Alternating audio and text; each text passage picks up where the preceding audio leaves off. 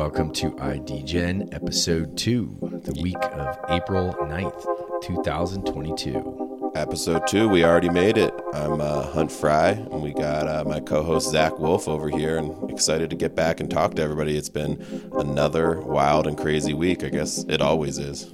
We were worried at first that we wouldn't have, we wouldn't be able to find enough wild stories each week to talk about, and this is already proving us wrong here. That's true. That's true. Every week, yeah. I actually think we have more of trouble cutting out and figuring which ones we don't want to talk about or don't understand enough to talk about yet. So that's that's wild. So what what what's what happened this week, Zach? We've got a lot going on. Do a quick update on the Ronin Bridge attack. yeah. Sky Mavis raised more than $150 million to reimburse hacked funds. Uh, the round was led by Binance. Looks like uh, Paradigm, A16, and others also contributed.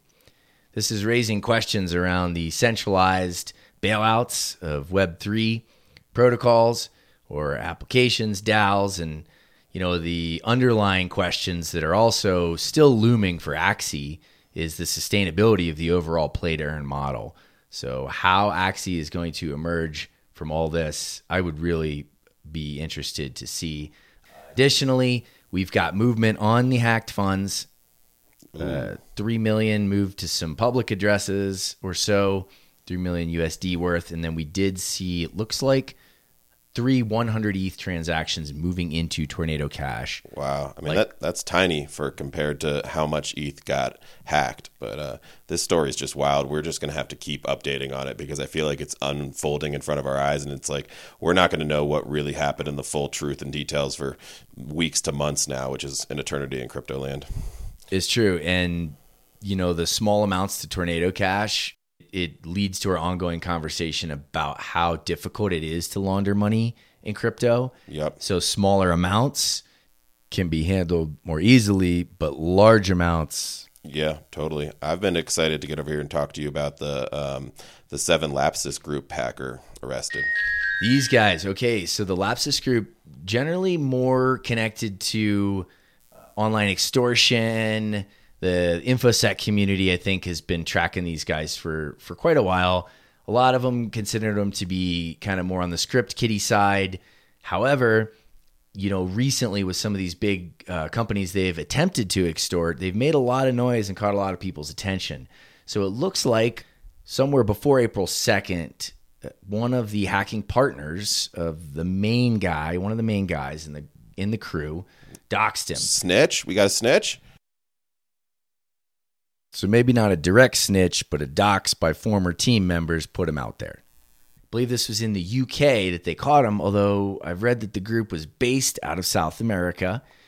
The reason that I wanted to touch on this, not only did they confiscate, I think about 15 million in crypto from the guy, I think, uh, but these were also this was also the group that attempted after I believe phishing Nvidia they attempted to extort them and tried to convince them to pull the GPU crypto mining blockers off. And What they tried to convince Nvidia to do that? yeah, so they, they hacked into their network and then extorted them, threatened them, and said, you know, hey, you got to remove these these uh, crypto mining blockers from your GPUs. Wow, that's pretty ballsy. s- you know, ballsy, stupid. Like I don't Yeah. understand how they thought this was going to work. When you find out that it looks like most of them are between the ages of 16 and 21. Wait, I think 16 and 21? I was like, you know, running around riding my bike and these kids are stealing 15 million dollars. I was I was into the wrong stuff. Wow. Yeah, right. Well, with, without some life lessons under your belt, maybe it made sense to them. We're we're to see how this one plays out. It looks like a lot of them I think were actually released on bail. They're minors. You know, the guy that was doxxed is is obviously um, out there. White or Breachbase, I think, was the uh, one of the main dudes here behind it. So an interesting story to keep tracking.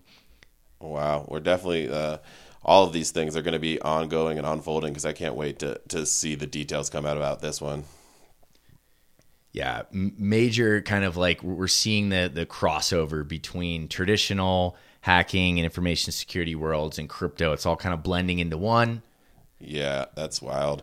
Well, I'm I'm also I'm excited to uh, talk to you about the next one too, uh, Zach. It's um the the NFT heist. It's the the bubblegum bored ape heist. It's I, I love hearing about these things because it's wild that these people own these half a million dollar digital assets and are you know can somebody be tricked in pretty elementary ways into uh, giving up their bored ape or their crypto punk and it's it's pretty wild. What what happened?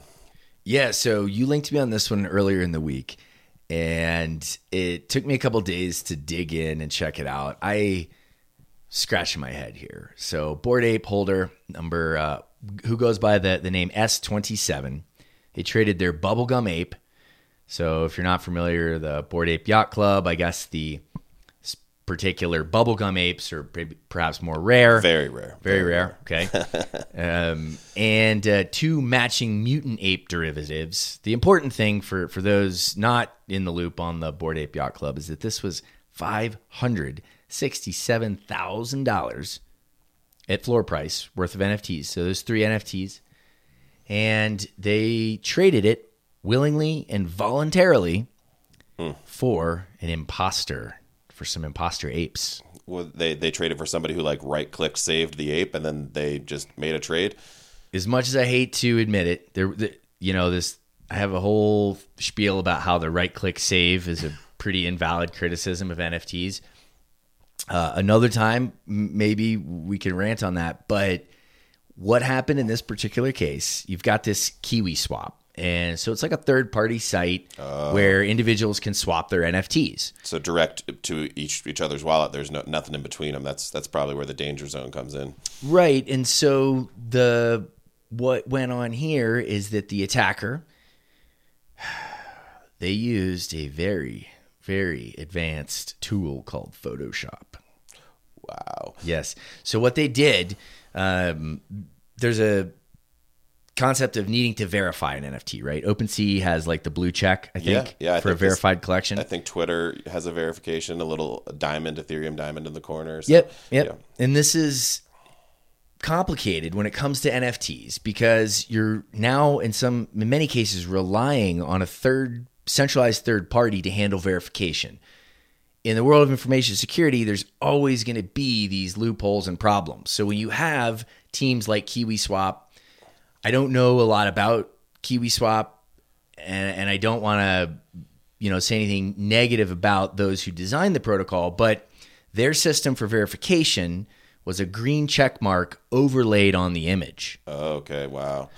So this guy downloaded, he right click saved the uh, the bubblegum ape, and he simply photoshopped a green check mark on it. Oh my gosh! And then what? He just propose a trade to the guy of a, a, ape that was probably worth more than his other ape, and they, they did a person to person trade, and one guy's left with the the right click save photo, and the other guy's got an NFT.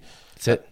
Now the thing that I think about with this is the whole point of blockchains and, and NFTs is that it's digitally verifiable on chain, everything. You can't fake it, you can't counterfeit it. So it just blows my mind that we are seeing such rudimentary counterfeiting. It seems like something that would happen in an elementary school playground, and we're seeing these these you know scams go off, and you know it's all digitally digitally verifiable on chain. But I guess it just shows kind of the level of um, you know what people know about their security and the technology who are holding these very expensive NFTs. It's pretty wild.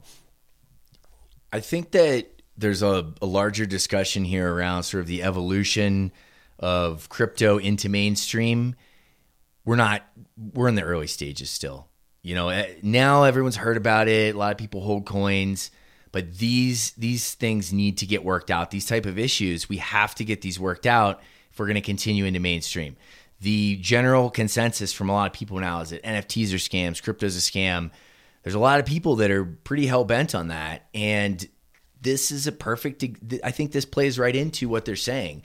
Don't trust, verify, right? That's the saying. And how, as a non technical user, can you verify without relying on a third party? It's not that hard to verify the contract yourself. However, you know, this person didn't take the time to do it or didn't know how.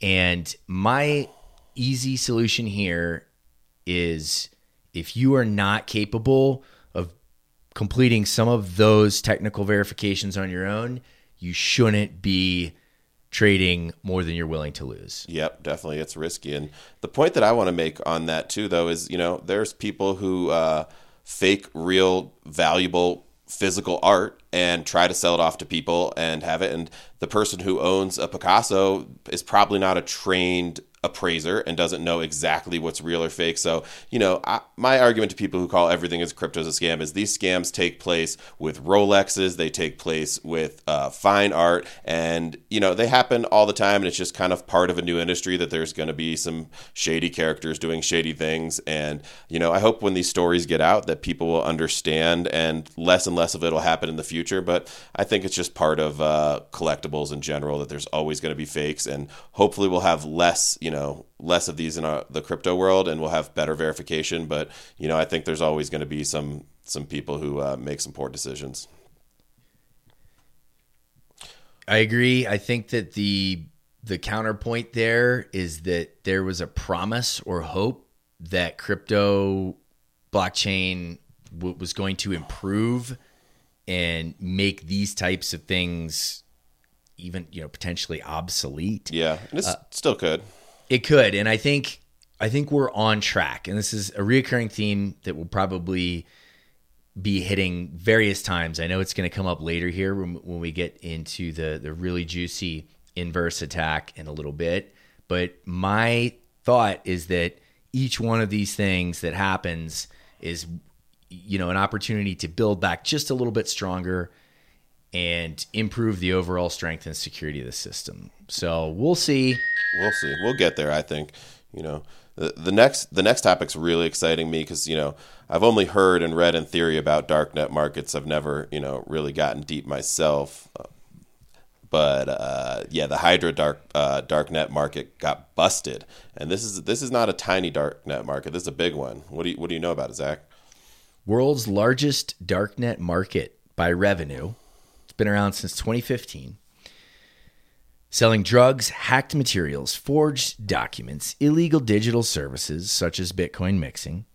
Cyber criminals used to launder stolen or extorted digital coins. So you had all types of shady stuff going on. Yeah, it's the deep, dark back alleys of the internet. The site was written in Russian with sellers located in Russia, Ukraine, Belarus, Kazakhstan, and surrounding countries. Police say 17 million customers and more than 19,000 seller accounts were registered on the marketplace. Wow, that's a lot, and really interesting timing that they're getting these busted right now with all that's going on with the conflicts over there. So that's uh, definitely something that I think about. Yeah, German police seized the Hydra servers, confiscated 20 million euros in Bitcoin, uh, you know, 25.2 million USD. Hydra was seemingly impervious to police attempts to stop it. These guys were advanced. One of the interesting things I saw or read about this Hydra specialized in same day dead drop services, where drug dealers, you know, known as vendors on the platform, hide packages in public places before informing customers of a pickup location that's really localized. That's uh, normally I'm thinking you're getting mail with some shady package, but they're literally burying the package underground and giving you the coordinates after you pay. That's that's uh, pretty wild and, and totally. So this one, uh, I think from The Verge, the market primarily caters to criminals in Russia and surrounding nations. Treasuremen or dealers connected with the site pushed drugs through the region by hiding them in geotagged pickup locations crazy. That's just nuts. I'm just getting a mental image of, of you know some tweaker out there who needs his fix, just digging with a uh, shovel and digging possibly in the wrong place. And what would you think about if you stumbled upon that guy? Right. Like, what are these dudes out there digging in the middle of the night for? Admittedly, I have not. I, I haven't kept up much on on darknet markets, but this one is especially fascinating. What a great name, Hydra. Yeah. I feel like that's kind of in your face, you know, cut us down and we're going to we're going to come back for more. One of the articles, the first article I saw on this was from Chainalysis and of course they're focused on uh, forensics. I believe they were involved in this investigation. there's another interesting element here that the Justice Department followed up by indicting one of Hydra's key operators and the U.S. Treasury Office's Office of Foreign Assets and Controls sanctioned Hydra, adding more than 100 of its cryptocurrency addresses to the SDN list. So, you know, this is this theme that we're seeing here where sanctioned addresses are being added. Soon these APIs are publicly available so that different protocols and crypto websites can check to make sure that they're not interacting with these sanctioned addresses. It's it's the nature of a public blockchain in this context. It's just crazy. Yet you still have people uh, babbling on mainstream media about how it's an anonymous and used by criminals. It's like this is a perfect example of how it's horrible money to be used by criminals because once that wallet gets you know tagged and Chainalysis is following it, uh, you're pretty pretty screwed for a while. You know you got to get real creative then to get those funds off. So you know Elizabeth Warren, think about it.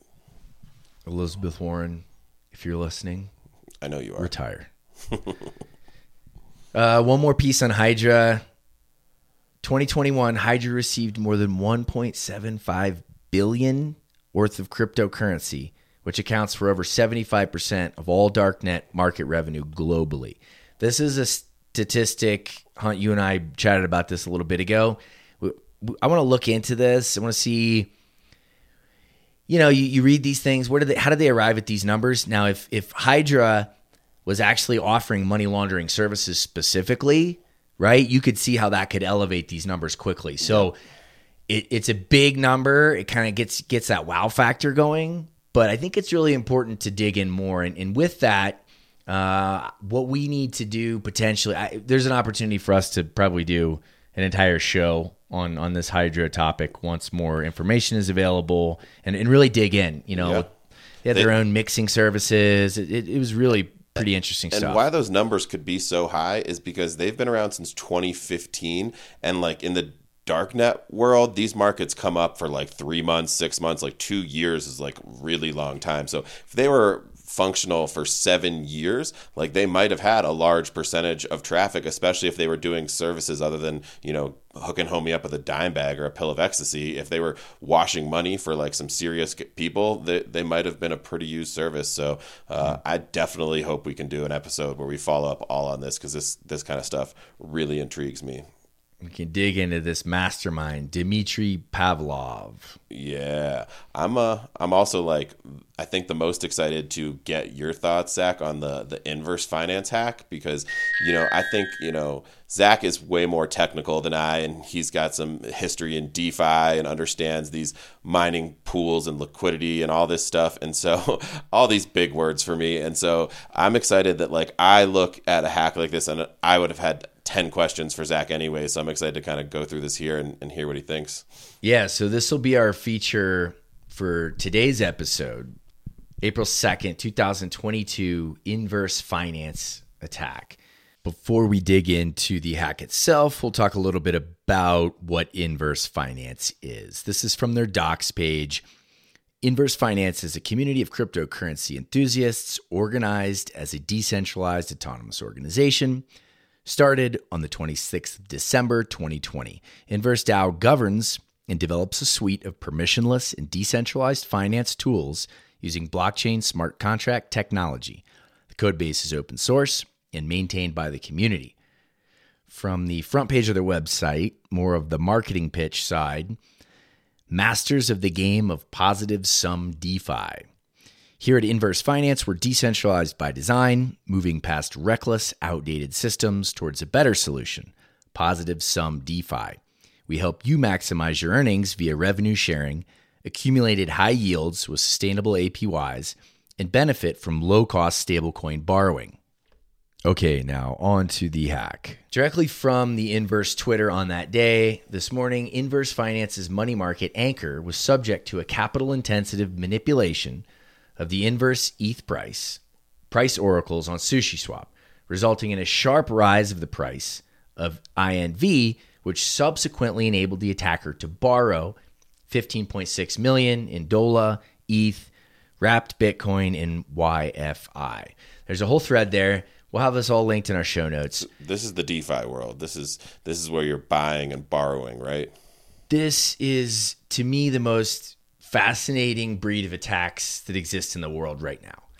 Uh, these are, um, in this particular case, I think the subgenre is oracle manipulation, right? Uh, but I feel like the higher, th- there's still a, a, a missing term that to describe what these types of attacks are. Like, I, I love this idea of calling them DeFi anti pattern attacks, but I'm not sure that that's technically accurate. It's, I feel like it sounds pretty pretty cool. But oh, when I think about these hacks, I think about like human versus robot because it's kind of like this really smart hacker human is trying to outsmart the smart contracts and these, you know, DeFi and decentralized lending protocols. Am I right on that? Okay, you're you're dead on in this particular case. There's a specific For once, in th- this time.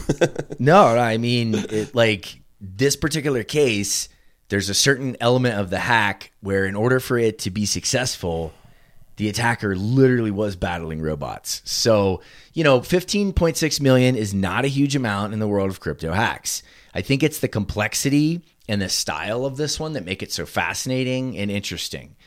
We don't know yet who the attacker is or attackers, but um, you know, why don't we why don't we dig in here yeah, tell me more. and kind of walk through what happened? Rekt News, that's uh, R-E-K-T dot N-E-W-S. Excellent source for information on these DeFi attacks. A professionally executed hack allowed an anonymous actor to manipulate the price of INV, help themselves to an exclusive deal from the ETH-based lending protocol. Yeah, okay, so we talked a little bit about that. So that's the basics high level. So let's walk through step by step what they did and we can get a better understanding of, of how this crazy oracle manipulation attack was carried out. So the first thing they did was they deposited, I'm sorry, they withdrew 901 ETH from Tornado Cash. So this is not some 16 year old in his basement. This is a, a well funded person or group. Hey, listen, this day and age, we can't count out 16 year olds from, from having, you know, large fortunes. You're right. Uh, there is an interesting, there's definitely an interesting digression on this first point, but I'm going to save that till the end. What we know then from this first step is that they're starting with mixed coins. This is a step up from the Ronin Bridge attacker who was using accounts that were directly connected to KYC exchanges.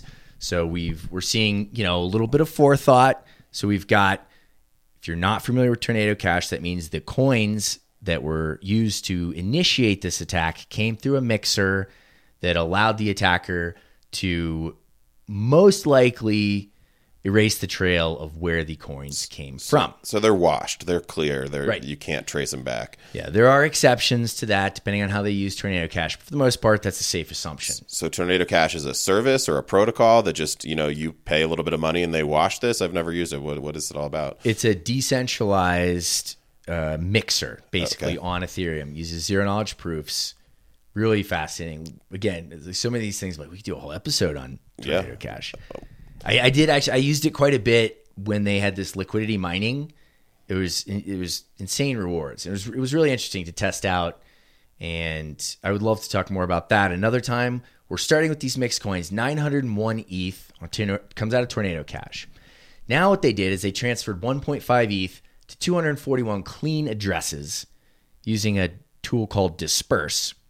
They deployed five different smart contracts, of which only one was real. I don't understand where the contracts come in and why only one was real at this point. But the main point of this second step of the attack is that they were prepping for a later step where they were going to spam. When we talked about them battling the botnets, battling the bots, Yep. this was the preparation step. So they lined up 24 different addresses with 1.5 ETH each, right? Now, step number three, they took the remaining ETH, 500 or so, and they swapped it for 1.7 thousand inverse. They did that through the inverse wrapped ETH pair on SushiSwap. Okay, so this is where this is where the Oracle manipulation begins. So they took 500 ETH and they bought 1.7 thousand inverse on Sushi Swap. And you, you've used you know decentralized exchanges before. Yeah, definitely. So if you trade large amounts, depending on the amount of liquidity there, You got that slippage. the slippage can dramatically increase or decrease the price. Now, in this particular case, there was like a 50x change because of the low amount of liquidity. So this in the immediate stage, the attacker is way down. They've just dropped the price. They bought so much of an asset, right, that they they offset the pool and they're underwater. They're not in good shape. This would have been a terrible trade. Uh, however, this was the initial step or the the initial part of manipulating the oracle. They've got the oracle manipulation underway. Step four. At the same time, he began spamming transactions with an exploit to be the first to get into the next block and get an inflated price. I don't understand why there was an exploit. It seems to me like it would have just been spamming transactions. When you say spamming transactions, that just sending transactions over and over again to kind of confuse or disrupt what's going on. So we've got 241 addresses from that first step, Oh wow. right? Where he sent the 1.5 ETH. Each one of those addresses now is firing off transactions in an attempt to get first into the block. So Crazy. the more transactions, you know, a single Ethereum block can only hold so many transactions, depending on what is inside those transactions. You know, the, the computational uh, resources needed. And so he's he's filling up. He's attempting to kind of fill up the block to ensure that he gets in there, right? Uh, as I understand it, this step is essentially part of you know this is the bot battle. He's trying to beat the other bots. So when this price disruption occurred with the invo- uh, inverse coin on Sushi Swap, other flash bots all over the internet are looking constantly for opportunities like this to emerge. Where on Uniswap, the inverse wrapped ETH price, you know, it, it was probably still normal. Oh. So as soon as it went out of whack on Sushi Swap, you have all these other bots that are going to immediately act on that opportunity and, and try to take advantage of it. And the hacker knew this. So the hacker's planning that these bots are out there and it's all part of his elaborate scheme. Exactly. Wow. Yeah, and that's where it's like it just I mean, this is just I mean it's brilliant. It's just someone has an incredibly deep understanding of you know miner extractable value, MEV, uh, flash bots, because the inverse finance oracle, uh, which was done through the Keep3r network, ended up using Sushi Swap as an oracle to return the price it made the inverse token on the platform inc- incredibly expensive. So now you remember earlier in step two, uh, sorry, step three, where he bought, he spent 500 ETH to get that 1.7 inverse, right? Yeah. Well, now that the price has been manipulated in his favor, he goes back, he deposits his 1.7K inverse, which had a fair price at the current time of $644,000. He deposits that as collateral. The price is inflated, and he borrows. And I guess this is a feature of the inverse protocol. You can permanently borrow. He permanently borrowed $15.6 million against that, what should have been, you know, $644,000 worth of collateral. Wild. He gamed the system. Yeah. I mean, it's just uh, brilliant, you know? It, it really is. This, it, you know, I ask you this all the time, but uh, I love it. Like on a scale of one to ten, how how elegant is this hack? Ten being, you know, insanely genius and smart, and one being a bait and switch of an ape. So I I feel like with this one, I, I need to get my rating scale better. I'm gonna go with a nine because I, I feel like Oracle manipulation is a thing, right? We, we've seen this before. It's not the first Oracle manipulation attack. So in that regard, it's it's it's not like I feel like we I have to reserve a ten for just something you know completely new.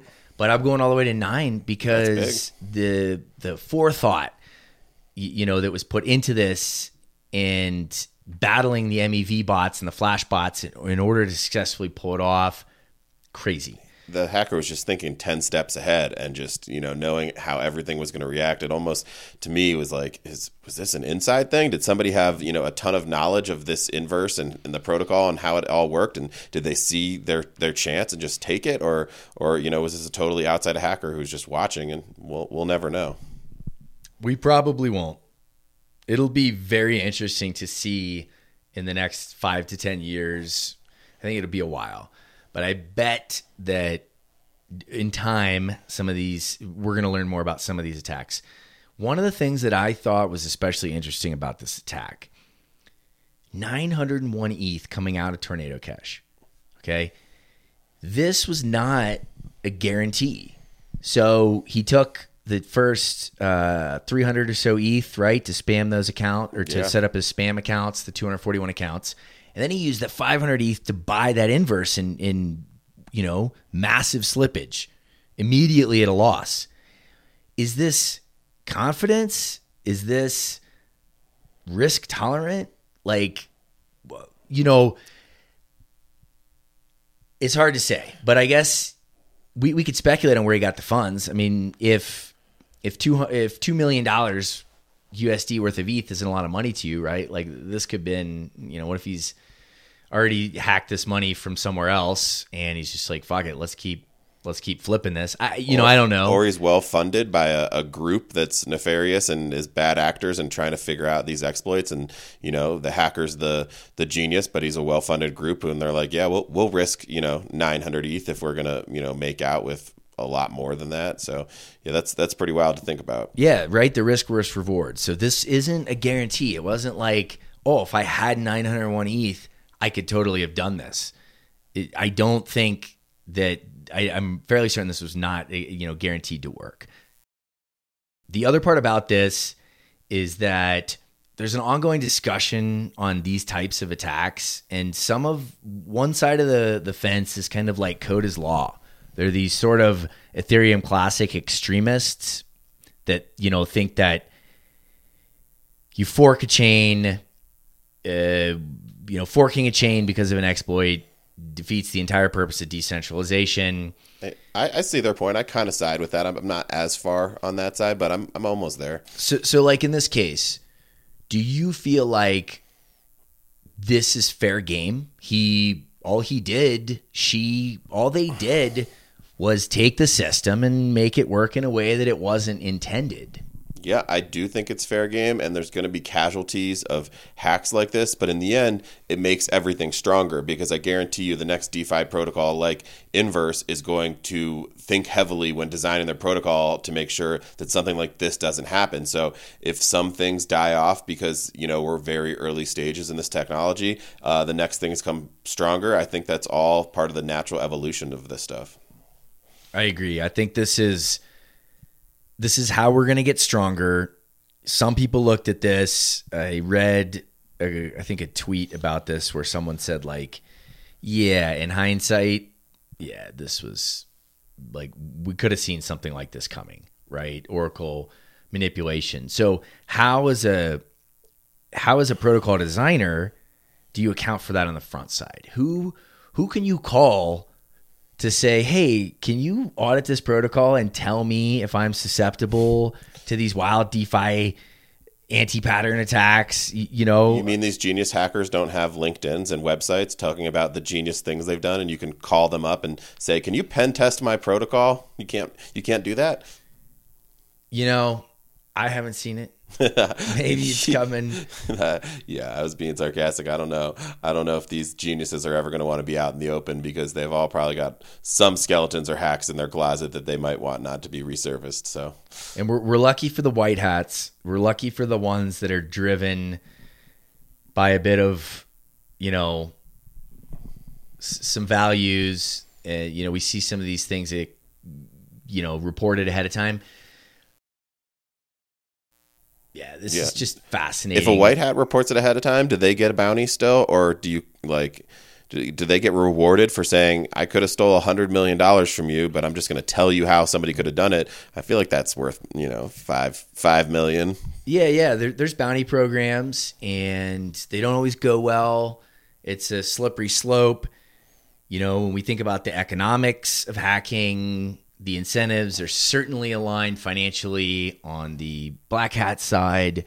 Another thing that interests me about this, that got me thinking about on this inverse attack, let's say that 900 ETH didn't work, or let's say the Oracle manipulation didn't work we wouldn't be talking about this. We probably wouldn't have heard about it. There might have been a thread or two on Twitter where someone was like, "Look at this idiot. They Yeah. just accidentally traded, right? So you're saying maybe 10 of these could happen a week that don't work and we don't hear about, and we hear about the one successful one. That's what I'm thinking. Is Wow. is I'm wondering about some of those wild posts you see when you're like, "Oh my god, look what they just they just made this insane trade." And, you know, did they fat finger it? Why on earth would someone do that? What if those were early stage attempts at these multi-level complicated DeFi attacks that didn't work out? That blows my mind. This has been a really fun week. We're glad to have you guys, our early listeners. We're having a good time with this. We really appreciate your so feedback. much fun. We, we would be doing this anyways. We just started recording it. So it's been a lot of fun. So anybody's listening, we appreciate you. Yeah, and idegen.fm. We're still working on a lot of the details around it. We're working on our format. Let us know what you think. You got ideas, guests, you want to come on the show and talk about some crazy stuff. Let's let's hear from you. So uh, yeah, I'm sure we'll have our contact info in the notes, and uh, I'm excited to see what kind of wild and crazy stuff we fall into for next week. Yeah, thanks for the links this week, Hunt, and I'm looking forward to another five insane stories seven days from now. we'll see you next time. Thanks, Zach. Bye. Later.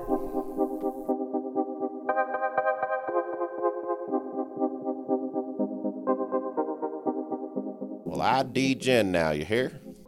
Wait, mixing things up, getting ready to post, and I noticed a couple quick things I just wanted to correct. The Lapsus group I had mentioned was extorting NVIDIA. I read a little bit more into that. I found a great article. And just to correct that, it was really more of like blackmail, and they were trying to blackmail them with some documents that they had stolen from them into open sourcing their GPU drivers. So, similar end result. Probably the open source drivers could then be modded for crypto mining. Wanted to correct that. And one other little, probably less important note I don't know if the Bubblegum ape scammer actually used Photoshop. I'm just throwing that out there. Later.